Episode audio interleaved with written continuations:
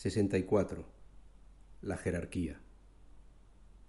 Uno de los errores más grandes del hombre actual, hijo de la sociedad contemporánea, es acreditar en una supuesta igualdad, totalmente ausente en la vida y la naturaleza mismas, puesto que todos los reinos y especies se encuentran perfectamente jerarquizados.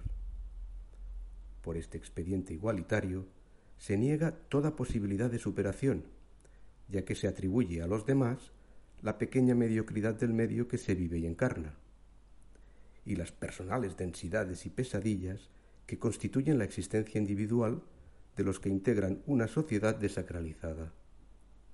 Se proyecta así una imagen de la propia chatura, sin tener en cuenta ni por un momento la experiencia, la sabiduría, la edad, los estudios y los viajes de otros con los que se pretende equipararse en una comparación absurda que se produce por el hecho de creer en una igualdad que es tomada como un auténtico bien en sí mismo, y aún como un progreso cívico y democrático.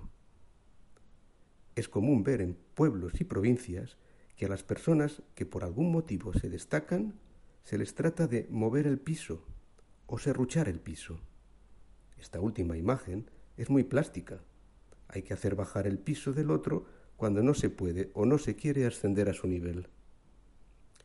No hay mayor igualdad que aquella que tenemos los hombres, la de albergar la deidad en el interior de cada ser, posibilidad que llevamos los seres humanos sin excepción y que constituye lo que verdaderamente une.